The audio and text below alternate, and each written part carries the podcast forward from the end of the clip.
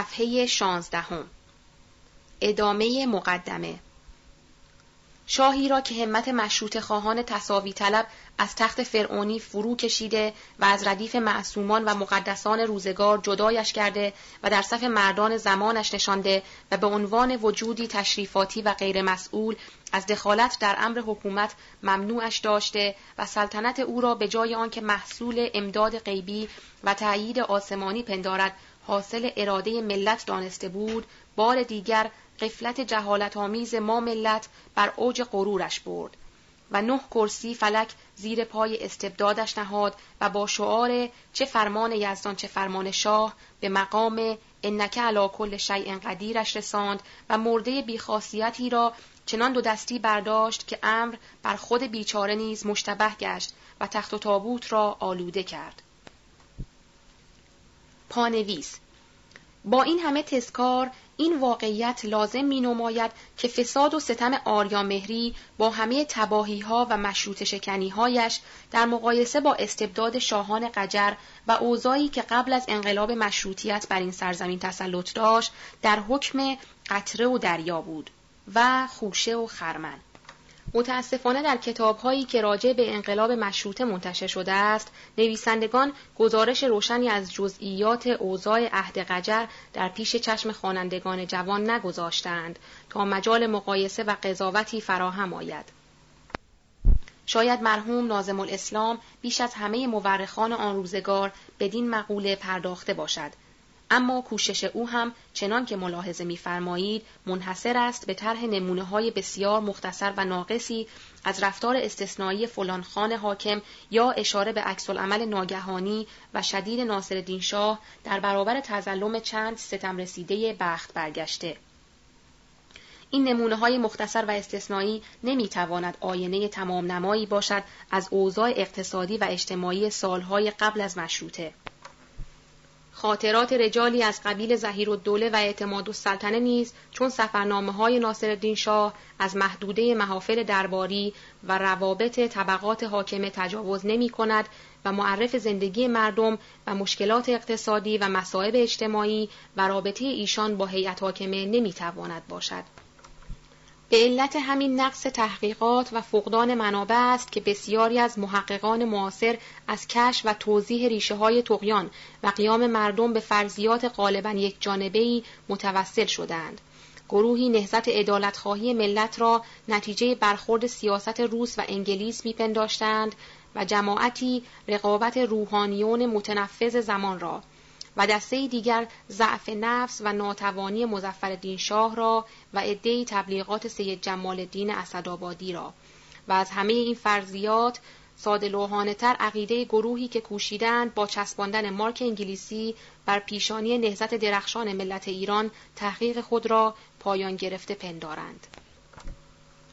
در ایامی که به تنظیم و چاپ تاریخ بیداری مشغول بودم بدین نکته پی بردم که ریشه یابی نهزت مشروطیت جز با مطالعه دقیق در اوضاع اجتماعی عهد ناصرالدین شاه تقریبا ناممکن است و در آرزوی یافتن اسناد مطمئن و روشن و بیقرزانه بودم. این آرزو چندی پیش با دستیابی بر مجموعه نفیسی برآورده شد. مجموعه ای از گزارش های بیپرده و همه جانبه خفیه نویسان سفارت انگلیس در ولایات جنوبی ایران مشتمل بر وقایع سی ساله از 1291 تا 1323 هجری قمری راپورت های روز به روز و هفته به هفته از جزئیات احوال مردم و رفتار حکام و ستم متنفذان و غیره. این مجموعه نفیس با عنوان وقایع اتفاقیه به چاپ رسیده و مقارن با چاپ سوم تاریخ بیداری منتشر خواهد شد. الله. ادامه متن صفحه هفدهم خوانندگان این کتاب که غالبا در مراحل بعد از سی سالگی سیر می کنند، دوران کانون مترقی و مجلس رستاخیزی و جشنهای احمق پسند 2500 ساله و نمایشهای ابله به استادیوم 100 هزار نفری را به خاطر دارند و می‌دانند در آن روزگار نوشتن چه مشکل بود و دامنه حساسیت زمامداران نوکرسرشت به کجاها کشیده بود. و می‌دانند تحلیل مطالب کتابی چون تاریخ بیداری با چه دشواریهایی مصادف میگشت. و من که ضمن خواندن و بازخواندن نمونه های چاپی کتاب یادداشتهایی بسیار فراهم کرده بودم بدین نیت که جوانان جویای حقیقت را در استفاده از متن کتاب و کشف روابط نامرئی حوادث مختصر معاونتی کرده باشم حیران بودم که مطالب خود را با چه زبانی و در قالب چه تعبیراتی بنویسم تا منجر به توقیف کتاب نشود. و حاصل دو سال خونه دل خوردن با یک تقیان قلم برباد نرود و خواننده را دست کم از مطالعه متن یادداشت‌های نازم الاسلام محروم نسازد. هدف پیشوایان مردم از ایجاد حکومت مشروطه پایان دادن به قدرت فردی بود و تسلط جبارانه سلیقه های شخصی صاحب قدرتان. و اشاره بدین مقوله در آن روزگار همان بود و به جرم تختعه مقام سلطنت به زندان افتادن همان. آرزوی مشروط خواهان این بود که بر سرتاسر سر این سرزمین پهناور قانونی حکومت کند که احکامش در مورد شاه و گدا یکسان باشد و همه کسانی که در این محدوده جغرافیایی به نام ایرانی زندگی می کنند از همه امکانات اجتماعی و مواهب طبیعی به یکسان بهرهمند گردند.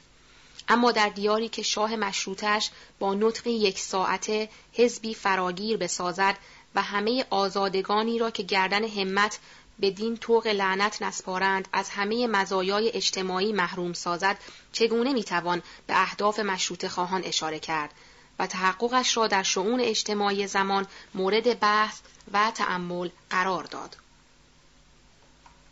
صفحه 18 در آن سال بیش از ده بار به نیت نوشتن مقدمه قلم بر کاغذ گذاشتم و با تحریر چند صفحه‌ای و بازخواندنش نومیدوار و سرخورده به یاد داستان دماغ گنده آن پیرمرد درباری افتادم که نور چشمی های خاقان مغفور با هسته خرما هدف قرارش می‌دادند. و به یاد ماجرای شکایت پیرمرد به حضرت زلاللهی و جواب زیرکانه یکی از شاهزاده ها که تصدق خاک پای مبارکت کردم. ما هرگز قصد جسارت و آزار نداریم. اگر هسته خرما به دماغ پیرمرد می‌خورد گناه ما نیست. گناه دماغ گنده اوست که هسته خرما را به هر طرف پرتاب می‌کنیم به دماغ او می‌خورد. قرنهاست که قلم به دستان این سرزمین با چنین سرنوشت سیاهی دست به گریبان بودند. و گروه اندکی به خدمت قدرت مسلط کمر دناعت میبندند و با مغلطه الحق لمن غلب به توجیه عمل ناروای خیش می‌پردازند و در صف چاکران درباری و مدحت فروشان وقاحت پیشه ارباب قدرت در میآیند. گروه بسیاری با سکوت تلخ و مزاق خیش در بیقوله عزلت میخزند و مهر خاموشی بر لب زده خون دل می‌خورند و در فراموشی جان میسپرند. بگذریم از آزادگان پروانه سرشتی که شعاع شمع آزادی چشم مسلحت بینشان را خیره کرده است و به حکم طبع تعالی پسند خود مرگ را بر تحمل هوای آلوده محیط خفقان ترجیح می نهند و سر سبز را در کار زبان سرخ می کنند و در ظلمات این سرزمین عجایب شهاباسا لحظه خوش می درخشند بی آنکه جلب توجهی از تخت بندان علایق کرده باشند. اینان از نوادر روزگارند و چون هر نادری معدوم. سخن از مقدم نویسی بر تاریخ بیداری ایرانیان بود و مشکلات عهد اختناق. امسال که قرار است چاپ تازه از این کتاب منتشر شود، بار دیگر به هوای نوشتن افتادم و به سراغ یادداشت‌های پراکنده رفتم. اما دریغا که بر اثر سالها خاموش نشستن سخن از یادم رفته بود و حال و مجالی باقی نمانده. نمی‌دانم به چه مناسبتی به یاد آینه تمام نمای خودمان مرحوم ملا نصرالدین افتادم که معتقد بود نیرویش در جوانی و پیری تغییر نکرده است و در پاسخ انکار و تعجب خلایق استدلال می کرد که هاون سنگی گوشه حیات را در دوره جوانی نمی توانستم از زمین بلند کنم. حالا هم که پیر شدم نمی توانم. بنابراین تغییری در نیرویم حاصل نشده است. البته با این تفاوت مختصر که مخلص پانزده سال پیش حال نوشتن داشتم و مجالی نبود اما امروز اگر هم مجالی باشد حالی نمانده است و در بیحالی قلم بر کاغذ نهادن رود درازی کردن است و درد سر افزودن وانگهی تحولات بعد از انقلاب اگر چشم عبرت آموز همه خلایق را نگشوده باشد یقین دارم در طبقه جوان و تحصیل کرده تأثیر عمیقی گذاشته است و طبع نکته سنج آنان را با تجزیه و تحلیل حوادث و نوشته ها و گفته ها آشناتر کرده است. و من که همه آرزویم از تجدید چاپ این کتاب آشنایی جوانان ایرانی است با سرگذشت غمانگیز تلاشهای اجداد خیش و کشف رمز ناکامی های آنان در استقرار حکومت عدل و قانون به حکم ضرورت از بست مقال و تحلیل وقایع آن روزگار در میگذرم و این واجب عینی ملی را بر دوش همت جوانان نکتیاب صاحب ادراکی می نهم که مجموعه حاضر را در دست مطالعه دارند. از ما که خسته ایم گذشته است. هنگام کوشش است شما را.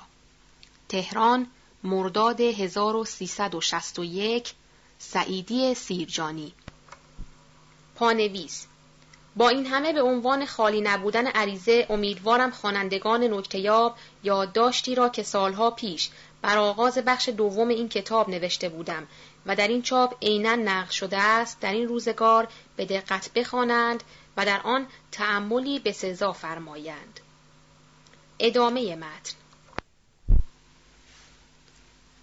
صفحه بیست و یکم یادداشت چاپ اول مرحوم نازم الاسلام کرمانی چنان که در آغاز جلد اول تاریخ بیداری ایرانیان اشارت کرده است از شب سهشنبه دوم زیحجه 1322 به ثبت دیده ها و شنیده هایی پرداخته است که به انقلاب ایران و بیداری ایرانیان مربوطشان میپنداشته است. این کرمانی نکتبین از فیض ارادتش به سید محمد تباتبایی روحانی مشروط خواه صاحب نفوذ و به برکت رابطش با آزادی خواهان و روشنندیشگان آن زمان و به سائقه شوری که در آن روزگار کرمانیان زهر استبداد چشیده به تقیان گراییده را در سر بود به بسیاری از محافل و مجامعی که در آن ایام به نهان یا آشکارا برای تحصیل آزادی یا دفاع از مشروط تشکیل می شد راه داشت مذاکرات حاضران مجلس را می شنید و به خاطر می سپرد و چون خلوتی و فراغی دست می‌داد مشروع گفتگوها را به مدد حافظه یادداشت می کرد و اغلب هم نظر خود را نسبت به هر سخنی یا گویندهی صاف و بیپرده بدان یادداشت می افسود. بدین نیت که تاریخ ده جلدی مفصلی از این یادداشت‌های روزانه ترتیب دهد. اندکی بعد هوای نشر این یادداشت‌ها به سرش افتاد و چون چاپ کتابی مفصل با تنگ دستی او سازگار نبود، هر هفته قسمتی از این یادداشت‌ها را به صورت پاورقی در روزنامه کوکب دوری که خود مدیر و ناشرش بود منتشر کرد. ظاهرا مردم آن روزگار بدین پاورقی ها آن مایه التفات کردند که فکر چاپ و نشر جزوه های مستقلی به عنوان تاریخ بیداری ایرانیان در ذهن معلف پا گرفت و اندکی بعد با نشر نخستین جزوه این فکر عملی شد. مرحوم نازم الاسلام این جزوه های هفتگی را به شیوه چاپ سنگی در 16 صفحه منتشر و به قیمت پنج ریال به خواستاران عرضه کرد. و برای آنکه ذهن خوانندگان این یادداشت‌ها با وقایعی که پیش از زیحجه 1322 در ایران رخ داده بود و مایه بخش حوادث موضوع این یادداشت‌ها بود آشنا شود هفته جزوه نخستین را به عنوان مقدمه تاریخ بیداری ایرانیان منتشر کرد و در این جزوه ها گزارشگونه ای از وقایع چند سال اخیر فراهم آورد. از جمله واقعی امتیاز تنباکو و کشته شدن ناصرالدین شاه و محاکمه میرزا کرمانی و غیره. و نیز بدین منظور که خواننده تاریخ با بازیگران و قهرمانان انقلاب مشروطیت ایران بیشتر آشنا شود فصلی چند را به شرح حالی از ایشان اختصاص داد.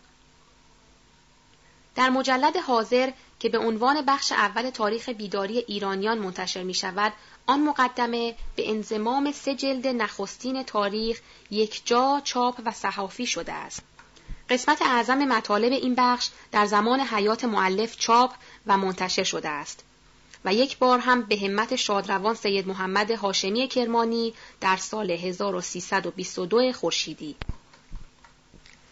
ما چاپ جدید این بخش را با استفاده از جزوه های چاپ سنگی و مقابله دقیق آن جزوات با نسخه‌ای که به خط معلف در اختیار داشتیم انجام دادیم و تنها تغییری که در ترکیب کتاب داده ایم این است که شرح حال تنی چند از رجال عهد انقلاب را که در چاپ اول به صورت پاورقی در زیل صفحات جلد اول ثبت شده بود از آنجا برداشتیم و در پایان مقدمه گذاشتیم. و دلیلش این که معلف پس از چاپ و نشر جزوه های مقدمه تاریخ بیداری که قسمت اعظم آن به شرح حال رجال عصر انقلاب اختصاص دارد و مقارن شروع چاپ جزوه های مربوط به جلد اول تاریخ متوجه می شود که گزارش حال تنی چند از سران مشروطه از قلم افتاده است. چون مقدمه کتاب چاپ و منتشر شده بود، ناچار ترجمه احوال اینان را به صورت پاورقی در نیمه دوم صفحاتی که به چاپ متن تاریخ اختصاص داشت، چاپ کرد. در چاپ دومی هم که سالها بعد به همت مرحوم هاشمی کرمانی از مقدمه و بخش اول تاریخ انجام گرفت این ترکیب به همان صورت چاپ اول حذف شد بی آنکه ضرورتی این وضع غیرعادی را ایجاب کرده باشد ما که نشر دوره کامل این تاریخ را پیشنهاد خاطر کرده بودیم این پاورقی ها را با عنوان مستقل ترجمه حالی از بعض رجال معاصر معلف در پایان مقدمه از صفحه 195 تا 242 کتاب حاضر جای دادیم. پانویس تا آنجا که دیده ایم جمعاً 55 جزوه 16 صفحه ای است که نشر آن از اوایل سال 1328 هجری قمری شروع شده است و تاریخ انتشار جزوه 49 جزو اول از کتاب سوم جمادی الاول سنه 1330 است. دو مقدمه ای را که مرحوم سید محمد هاشمی کرمانی در شرح حال معلف در آن چاپ آورده بود عینا بر صدر همین بخش نهادیم که هم خوانندگان با نویسنده تاریخ بیشتر آشنا شوند و هم ذکر خیری شده باشد از همشهری دانشمندمان و فضل تقدمش در این کار خیر. ادامه متن. صفحه 23 تاریخ بیداری ایرانیان در چاپ حاضر مشتمل بر دو بخش است. بخش اول مقدمه و جلدهای اول و دوم و سوم متن تاریخ را در بر گرفته است و بخش دوم اختصاص به جلدهای پنجم و ششم یافته. چاپ بخش اول کتاب مشکل دست و پاگیری نبود اما برای تدوین و چاپ بخش دوم آنچه در اختیار داشتیم یک مشت یا داشتهای روزانه و پراکنده بود اغلب مشوش و خط خورده و ناخانا روی کاغذهای جور و جور با قلمهای رنگارنگ و افتادگیهای بسیار. این یادداشت‌های روزانه در حالات گوناگون نوشته شده بود و چنان که خواهید دید شامل اشاراتی است به زندگی خصوصی معلف و اظهار نظرهای تند و احیانا زد و نقیزی نسبت به اشخاص. مسلم است اگر شخص معلف زنده می بود و مطالب این بخش را برای چاپ آماده می کرد بسا عبارات و صحنه ها و صفحه ها که حذف می‌شد و بسا جمله ها که تغییر می کرد. ولی ما در چاپ این بخش به خلاف میل و سلیقه معلف رفتار کردیم و جز این هم چاره ای نداشتیم. هرچه نوشته بود خوب و بد تند و ملایم چاپ کردیم و تفصیل این شیوه را در یادداشت آغاز همان مجلد نوشتیم. انگیزه ما در نشر متن کامل این کتاب دو نکته بود.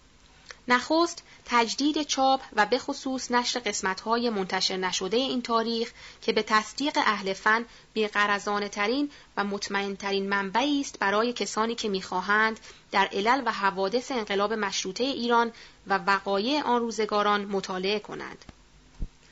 معلف این کتاب نه چنان در متن حوادث بوده است که قرضها چشم دلش را کور کند و ترس از رسوایی ها یا آرزوی جاه و منصب او را به توجیه واقعات و تحریف حقایق کشاند نه چنان سطحی و بیخبر بوده و دستی از دور بر آتش داشته است که تماشاگر رجزخانان حوادث باشد. با مطالعه بخش دوم این تاریخ خواننده نکته سنج روحیات نویسنده را خود به روشنی درک خواهد کرد و پی بدین واقعیت خواهد برد. نکته دوم بیان سهم همشهریان من است در انقلاب مشروطه ایران با توجه به بینصیبی آنان در به مشروطه رسیدنها. پانویس یک این نکته وقتی بر من مسلم شد که مشغول چاپ مقدمه و بخش اول این کتاب بودم و به اختلاف بارز صفحاتی که به خط معلف و در حکم پیشنویس مطالب بود با صفحاتی که زیر نظر شخص او چاپ و منتشر شده است پی بردم. دو این صفت در مورد بخش دوم که برای نخستین بار چاپ می شود کاملا صادق است و ما به تفصیل در مقدمه همان مجلد بدین نکته اشاره کرده ایم. 3. چرا خدا می داند. ادامه متن صفحه 24 تا کنون سهم تبریزی ها و اصفهانی ها و گیلانی ها به همت همشهریانشان که از بلای درویش مسلکی و گذشت تنبلانه کرمانی ها در امان بودند در انقلاب ایران روشن شده و آگراندیسمان هم حالان که مردم کرمان به فکر و قلم و قدم در راه تحقق این نهزت تلاش کردند تلاشی پر اثر و تند و سربرباده اما چون پس از استقرار نظام جدید کسی از ایشان به منصبی نرسید اهل قلم و تاریخ نویسان هم که باری از ابنای روزگارند تن به زحمت بیمزد و منت ندادند. در پایان این یادداشت از خوانندگان گرامی استدعا آنکه لغزش های ما را در کار تصحیح این تاریخ نادیده نگیرند و تذکر دهند. تا در چاپ بعد جبران کنیم. و از دوستان و معاصران نازم الاسلام تقاضا این که اگر از یادداشت‌های آن مرحوم و از صفحات پراکنده این تاریخ چیزی در دست دارند یا در جایی سراغ دارند نعمت راهنمایی از ما دریغ ندارند. علی اکبر سعیدی سیرجانی بهار 1346 پانویس این نکته عجیب محل تأمل و شایسته تحقیق است که استان پهناور کرمان با مردمی که هوش و استعدادشان مورد اتفاق جامعه شناسان است در کابینه های متعدد دوره مشروطه رئیس الوزراء که هیچ حتی یک وزیر هم نداشته است. این ایالت عظیم هنوز یک استاندار محلی به خود ندیده است. و 90 درصد کسانی که از طرف مردم کرمان عنوان نمایندگی در شورا و سنا داشتند کرمانی نبودند و شهر ما سیرجان در 23 دوره قانونگذاری یک دوره هم نماینده ملی نداشته است. اگر در این نکته تردیدی داشتید به جزوه فرماندهان کرمان مراجعه فرمایید. ادامه متن صفحه 25 توضیح در تجدید چاپ مقدمه و بخش اول تاریخ بیداری ایرانیان هر جا به ضبط غلط کلمه یا جمله ناقصی برخوردیم اگر محصول اشتباه حروفچین چاپخانه در چاپ دوم کتاب بود آن را از روی چاپ اول کتاب و نیز نسخه‌ای که به خط معلف در اختیار داشتیم تصحیح کردیم و صورت صحیح را در متن گذاشتیم بیان که در پاورقی متعرض این نکته شویم. اما از تصحیح کلمات نادرستی که در نسخه خط معلف و چاپ اول هم وجود داشت تن باز زدیم که رعایت امانت کرده باشیم. و گرچه در پایان چاپ کتاب از این مایه وسواس پشیمان شدیم. این اغلاط بسیار معدود است و خواننده خود در میابد و حاجتی به ذکر در حاشیه نیست. از آن جمله است کلمه گرام در صفحه 64 سطر 29 به جای گرامی یا کرام و دو کلمه ناد و ساد در سطر هفت صفحه 188 به جای ناو و ساو و کلمه از در همین صفحه سطر 20 در مصراع زدارو کنند از چه جانها سطوح به جای ار و کلمه خورد کردن در سطر 24 صفحه 229 به جای خورد کردن و بیدادگری در سطر 17 صفحه 183 به جای بیداد کردن و آوارگی ها و مردگان و سوگوار در صفحه 177 و آذرکشف در صفحه 186 که ضبط درست آنها بر همه آشکار است. و نیز کلمه ماسور در سطر هشت صفحه دیویست به جای معصور. با این همه فهرستی از این اقلات و نیز چند کلمه ای که در چاپ حاضر غلط چاپ شده بود ترتیب دادیم و به آخر کتاب افسودیم. اما در مورد لغات فرنگی ضبط بسیاری از این کلمات با آنچه که امروز می‌گوییم و می‌نویسیم به کلی متفاوت است. باید به این نکته توجه داشت روزی که مرحوم نازم الاسلام بی آشنایی با زبانهای اروپایی این کلمات را از زبان این و آن میشنید و در نصر خود به کار می برد با امروز اوضاع و احوال از زمین تا آسمان تفاوت دارد. در آن روزگاران فرنگ رفتگان و فرنگی خواندگان معدود بودند. مردم آن دور و زمان مرض فضل فروشی خود را هنوز به سنت نامبارک پیشین با آوردن ترکیبات و عبارات قلیز عربی تسکین می‌دادند. تازه وبای فرنگی بازی آغاز شده بود. خط لاتین به چشم درس خواندگان بیگانه بود. ادهی مانند معلف تاریخ بیداری از زبان جعفرخانهای وطنی کلمات تازه‌ای چون کنستیتوسیون و پارلمان و غیره میشنیدند و آنها را به همان صورتی که شنیده بودند یا نزدیک بدان به کار می بردند تا از پیشتازان تجدد واپس نمانند.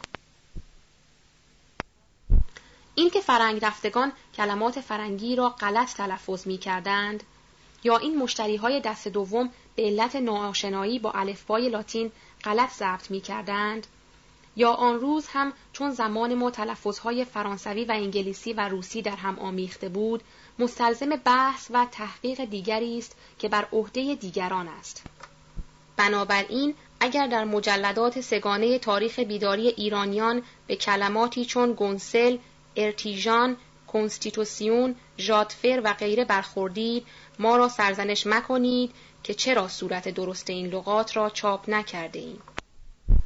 این را به عمد کردیم و قصدمان تنها پرهیز از حاشیه نویسی نبود. می‌خواستیم برای کسانی که در مباحث زبانشناسی و تاریخ زبان تحقیق می کنند منبع مطمئنی باقی گذاشته باشیم. بدین واقعیت نیز توجه داشتیم که دریافت صورت صحیح این کلمات امروز برای همه کسانی که سوادکی دارند میسر است. چه رسد به کسانی که تاریخ بیداری می‌خوانند. در مورد ضبط اسم و لقب اشخاص هم گاهی معلف دچار اشتباه شده است. مثلا فاراسیلی در سطر هفت صفحه 557 بخش اول ریشیلو در سطر ده صفحه 76 عبدالعظیم در سطر پنج صفحه 112 کتاب حاضر این موارد بسیار کم و نادر است و ما صورتهایی را که در نسخه دستنویس معلف به سراحت و وضوح وجود داشت عینا در این چاپ نقل کردیم. صفحه 27 به قلم سید محمد هاشمی کرمانی. شرح حال نازم الاسلام کرمانی.